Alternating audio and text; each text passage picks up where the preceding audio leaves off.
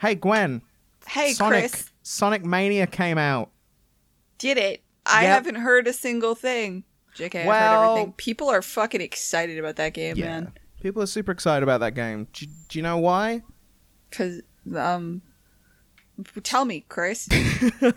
Because it's just 2D Sonic the Hedgehog, and people have wanted that for a while. And the reason I bring up Sonic, and the reason that a few days ago I was like, I want to talk about Sonic, is purely because I was talking to a friend of mine who I went to visit on uh, Monday, and I stopped myself midway for a sentence because it was like he was super excited about Sonic Mania, and I was he was like, "Oh, I hope it's good," and I said, and I cut myself off midway through saying, "I mean, how much can you fuck up a Sonic game?" Like, and I was I got, I mean, how much? And then I was like, "What the."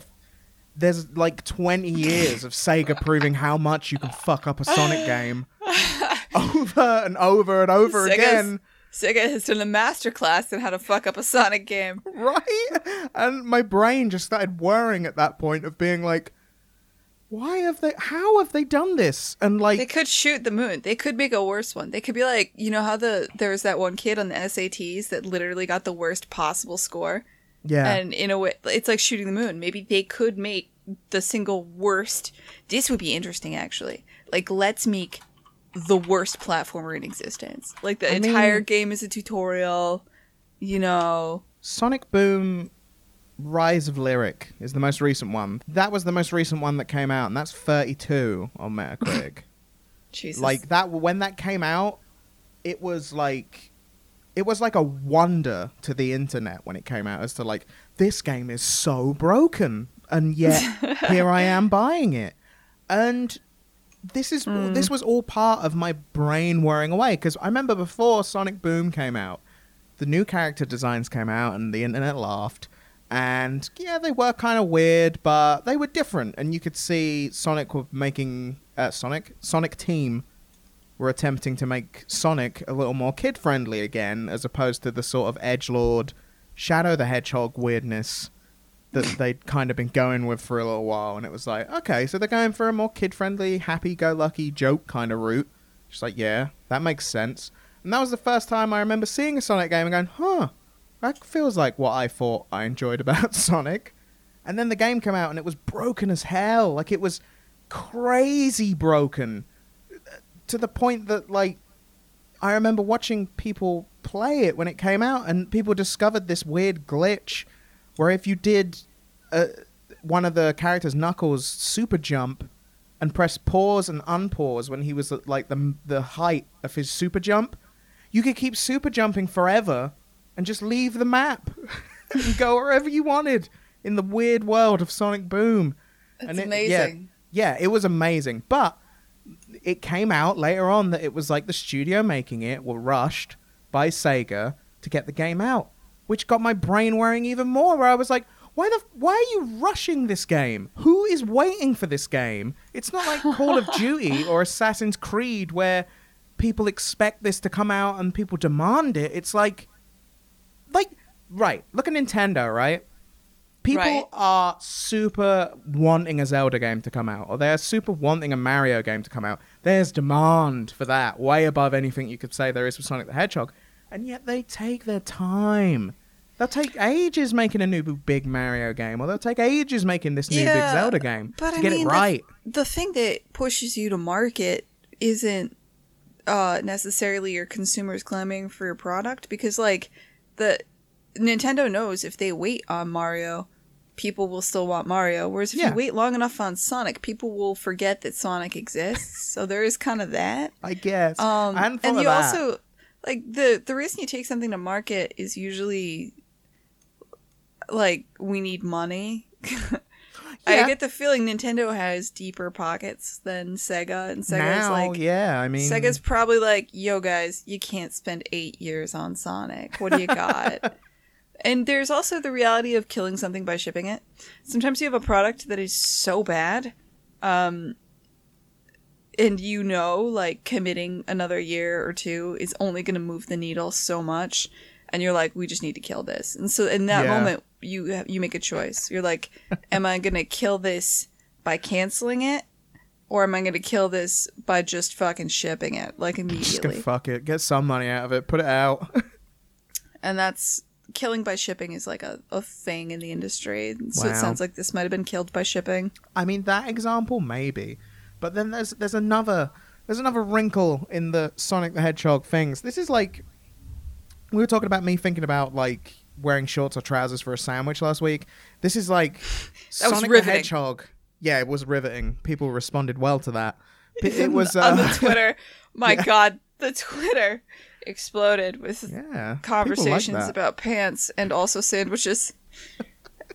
But yeah, anyway, but my brain dedicated for at least like a portion of a day and now real estate into thinking about Sonic the Hedgehog, a character that I enjoyed as a child and have had a weird fascination with ever since based on how weird they've made this character. Like in the same way everyone I think a lot of games journalists and people that talk about Sonic are like what's going on with Sonic? Like at what point were they like yeah, Shadow the Hedgehog, we're going to make him, and in his game, he's going to have a gun and he's going to ride a motorbike. It's like, it, you look at it and it's like, this is a basic lack of understanding of what I think anyone liked about Sonic the Hedgehog. I don't know, man. I feel like I could totally see going like somebody, some executive that Oh, doesn't I have see it. Yeah. Sonic in their heart goes to like a focus tested group of like 10 year olds and they're like, all right, all right, all right, kids, kids, kids, what do you, what do you think is cool? Do you think this character's cool? No, what would make him cooler? Guns? Sweet. Okay, give him a gun. Uh, what else would make him cooler? Oh, Sick motorcycles? Done. He's on a motorcycle. I mean, the I that. Bioshock Infinite was a game that was supposed to be super narrative and, and like kind of I don't call it artsy, but it, we weren't going for like the Call of Duty crowd necessarily. Yeah. But uh, after focus testing different cover art, we ended up with a cover like the feedback we got was make the gun bigger, put Booker in front. Yeah, put like the, dude front and center the looking at you front with the gun. with a big gun, Yeah. preferably turned around and looking back over I his shoulder. I remember that. I remember this obviously ages before I knew you. I remember that whole controversy with the the press being like, "What the fuck is this cover? Like, what has this got to do with the game?" And then that whole conversation being had of like, "This is focus tested" and stuff like that. Yeah, and I mean it, that converse like we had that same conversation in the studio. We're like, "What the fuck is going on?" And they're just like This like, isn't representative of this game. you know, and they're like, "You know what's going on? We gotta marketing has to sell your fucking artsy bullshit. That's what's going on. So you're gonna we're reversible putting cover, bitches. we're not putting uh you know we're about to put up a billboard in New York, which it was like that was on a billboard on it was the side of a building in New York. wow. right? In, in a couple other places, I think too, like Berlin and LA and shit. Like we were on the on a skyscraper, and they're like, "We're not gonna put your artsy bullshit on a skyscraper. We're gonna market test this. We're gonna come up with something that people like because this is a lot of money." And when you look at it like that, you're like, "Yeah, that's fair. Yeah, okay, that's I get it. that's reasonable. you won't be able to buy it because you've spent a lot of money on it. I get it. yeah, yeah, that's that's fair. Okay, Man. I want like, I want to get paid. So that cool. that that I get. Like I get that side of it, but it it's like with Sonic, it feels like this game Sonic Mania got announced and people went crazy for it because the it's got a developer pedigree of it's made by people that used to make fan games basically and they did a really good job making these fan games. They went on to make the port of Sonic CD for iOS and Sonic 1 and 2 for iOS, and they got considered like the best versions of those games, like better than the original because of the, little tweaks and stuff that they made to it. And so it had a lot of pedigree, but also it looked like 2D Sonic, it felt like 2D Sonic, and it played like 2D Sonic, which so many people have been saying, oh, you should just make, because all this stuff you've made for like 20 years has kind of sucked. And so you remember what we like about Sonic? It was just that. You don't seem to have ever developed that, so maybe just Yeah. do an, just do another one of them. And that is a set. It's got a bunch of cool little new things. Like if you've played a bunch of Sonic in, it's got cool new stuff in it. It's running off like its own custom engine, which is all part of these guys' like original thing that got them working with Sega. Was they like it can run at a solid six, like sixty frames per second, and all this cool stuff it's a that makes fucking Sonic just titty feel platformer. better. How does Yeah. it not run it? It should run it. Like Sonic never did. Back on the Mega Drive, that was Well, not a yeah. thing. and you All right. played like newer versions of it as well before they made ports of it. it. They were just ports, and it was like, man, this plays not well because it didn't. And uh, Oh, Anyway, man. my, no, my I, I feel you, but I like I I if I was Sega, um, I Uh-huh. would look at the marketplace right now, uh, and the fucking shit ton of 2D platformers out there, and there's Well, a shit yeah. ton, and they're not making like it's to the point where publishers are giving you ser if y- you have a death wish, pitch a 2D platformer to a publisher right now, right? Yeah. Like as an indie studio, particularly. Yeah, there. Well, any like oh please, like a three D, like a if you're a major studio making a two D platformer, what are you? Well, admittedly, yeah, that would be where like, is the money that? going? Like, what yeah, is the, exactly. uh? So like, I don't, and then that's not to diminish the there are two D platformers that are Oh, yeah, extraordinary, right? Oh my god, like it.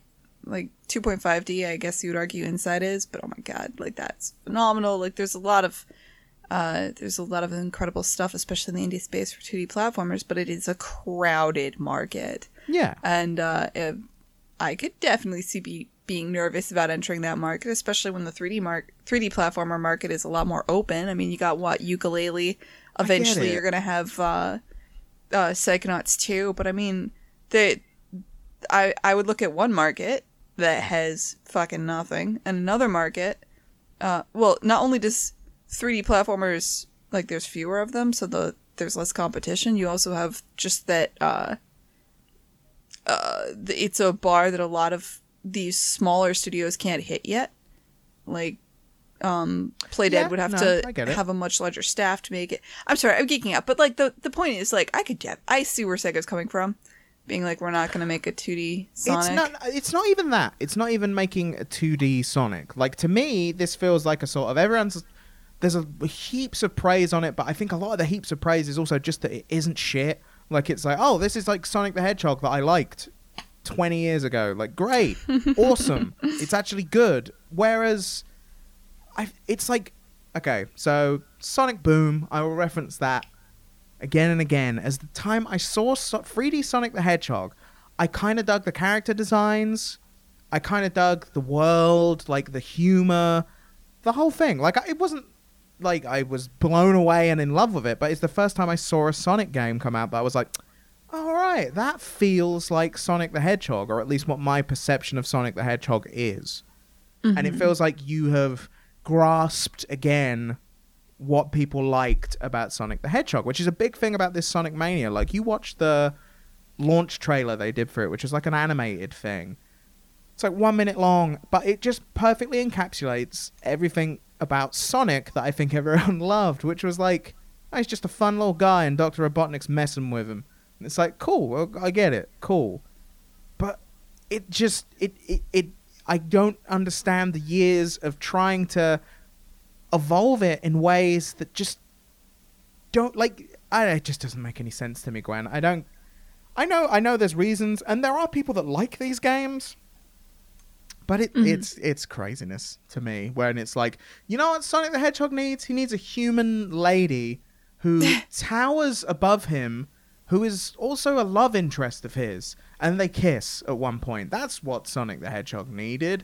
It needed that plot. It's like it didn't need any plot. Like like what's the plot of Mario? Like it's just like Well, he is trying to save Peach, which is a chick that towers over him, and they kiss at one point. Yeah, but they're at least So, both like, humanoid. Literally, like there's that. But you know what i mean though? Like that was not the plot. Sonic was not just trying to save this girl. There's a lot going on in sonic the hedgehog 06 with cosmic powers and like a million characters and like that like uh it's yeah. I, I i don't get what sega don't get about sonic the hedgehog. And it shouldn't it shouldn't it shouldn't annoy me as much as it does because i don't even care that much about sonic the hedgehog i played sonic mania last night uh, in co-op and first of all co-op is still trash like i know people love it but like if you're playing as tails you just vanish off the screen every five seconds and you're like oh i don't do anything now okay sonic's just running along cool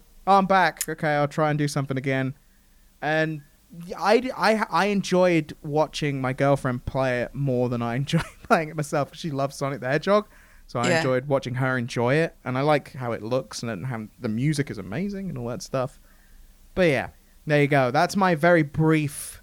Well, not brief. It's been 15 minutes, but that's I my say, uh, that's my what's, brain what's the long dump. form version of this? Jesus. Chris Light has like- opinions. I'm trying to boil down your opinion too, and it's basically like, from what I can tell, you're saying the game's good, but fuck, it should have been good for a long time. I'm just mad it Basically- hasn't been gooder. basically i'm just like i feel like there's a lack of understanding of what sonic the Hedgehog, what made sonic the hedgehog Okay. popular that's you all feel I'm- like do you feel like the bar was lowered by all these shitty Sonics and that this new one is clearing a, a low bar? Is that what you're kind of saying? i don't even think this new one's clearing a low bar i feel well I, to me it just feels like they've Hot, released hot take. i think this game is just it's as good as sonic used to be it's like if and and even then there's things in it that i think like oh geez again like you're playing fucking green hill zone again i'm like you do not load up the new mario game and you're playing world 1 1 every single game Dude, you load up, you load up the new Mario game, and I think you're playing in like New York and all kinds of crap, man. yeah, man. it's like they're, They're doing all sorts of shit. Mario, you expect that from Mario now. You have your new Super Mario Brothers games that were like that, but that was like that. You had that as well as like Mario Galaxy and stuff like that. So it's like, ah, shit. I don't know, Gwen. I don't know why I care so much about Sonic. I don't. I don't care. But then, but then I'm looking at games right in front of me, and I've got Sonic 06 just sitting there because it's like one of the worst games ever, and I thought I should own that. So here I am, Gwen, worried about Sonic the Hedgehog. We could loop this back to like an actual conversation and talk We about because I'm, I'm, uh, I do think it's, I do think the 2D platformer market is super crowded. Okay. uh, and super dangerous. There's a fear in the market right now about single player games. Hmm. Um, Now we've touched on this before, and as I discussed last week with Titanfall 2 and its single player campaign, I loved it. I love those kind of games, like a first person shooter, single player, big story. That's like my favorite of genres. And we have touched on, but only briefly before, that that's kind of a dying art. not a dying art. It's just it's a uh, it, it, so a game, a narrative game like Bioshock Infinite or maybe Dishonored is a more like Dishonored Two came out recently. People in the industry uh, noticed that Dishonored Two did not make as much money as perhaps would be expected or projected. Hmm. Um, and that's that's contributing to I think a larger fear and a narrative in among game developers right now that like making a single player game with a narrative um is risky is more risky than making other games in a in like in an incredibly risky industry that is yet more risky because it takes a lot of money to make a narrative experience like that um, to build a whole world for only one person and uh, narrative single player games don't have the kind of um, natural discoverability that multiplayer games do. You buy a multiplayer game and, and you want to play with your friend, you want to share it with them. Uh, you buy a single player game and you don't necessarily have that need to share it with your friend.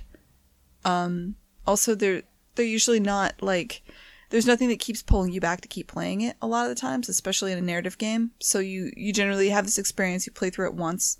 So uh, you'll you might see your buddy playing Dishonored 2, they'll play through it once, but then they'll never go back and play it again. So it's not constantly present in your Steam uh, when you're looking at what your friends are doing. You're not constantly seeing them playing Dishonored 2, so it's just not there in your brain um, as a potential thing that you should be buying. Like I, in in general, they're uh, I I do think it's risky to make a, a single player Well, game. I now. mean, I even referenced Titanfall 2 again, but I mean, I'm playing that pretty much every day, but I'm playing the multiplayer pretty much every day for like half hour or something. And the other part of it is I'm spending more money on it because there's little things in there where there was like your little player portrait thing. They had for £1.39 a pack of them that included one with a couple of raccoons just kind of messing around. And I was like, oh, I want to have a couple of raccoons messing around for £1.39. So I purchased that. And that's like like with Overwatch, I've probably spent the same amount, if not more, that I did on buying the game a year ago on loot boxes. Whereas in the single player campaign of Titanfall 2, there is nothing more for me to buy. I've done that now, and I will probably maybe play that again, but there's no more tail for a developer or a publisher to get out of me on that, as opposed to something like Lawbreakers or something that's just come out. Exactly. You could, you could. There's all sorts of. You just expect that now. Like I loaded up Lawbreakers and was like, "There's crates or whatever it is they call them of things you can buy, the cosmetic things and little things like that." That you're like, "Yeah, yeah." That I, I, I just expect that now. Mm-hmm. And I like uh, if Titanfall was only a single player game, how would they get more money out of it? Well, the way they would do it is they would write more story, come out with a DLC with a lot more art and a lot more story, and that would be very expensive to produce. Whereas making a loot crate, like shit, bitch, you're just this is stuff already in the game. You know, you're uh, in an Yeah. evergreen game that people are constantly replaying, so you don't really have to make new content, really. Uh, or nowhere near as much new content.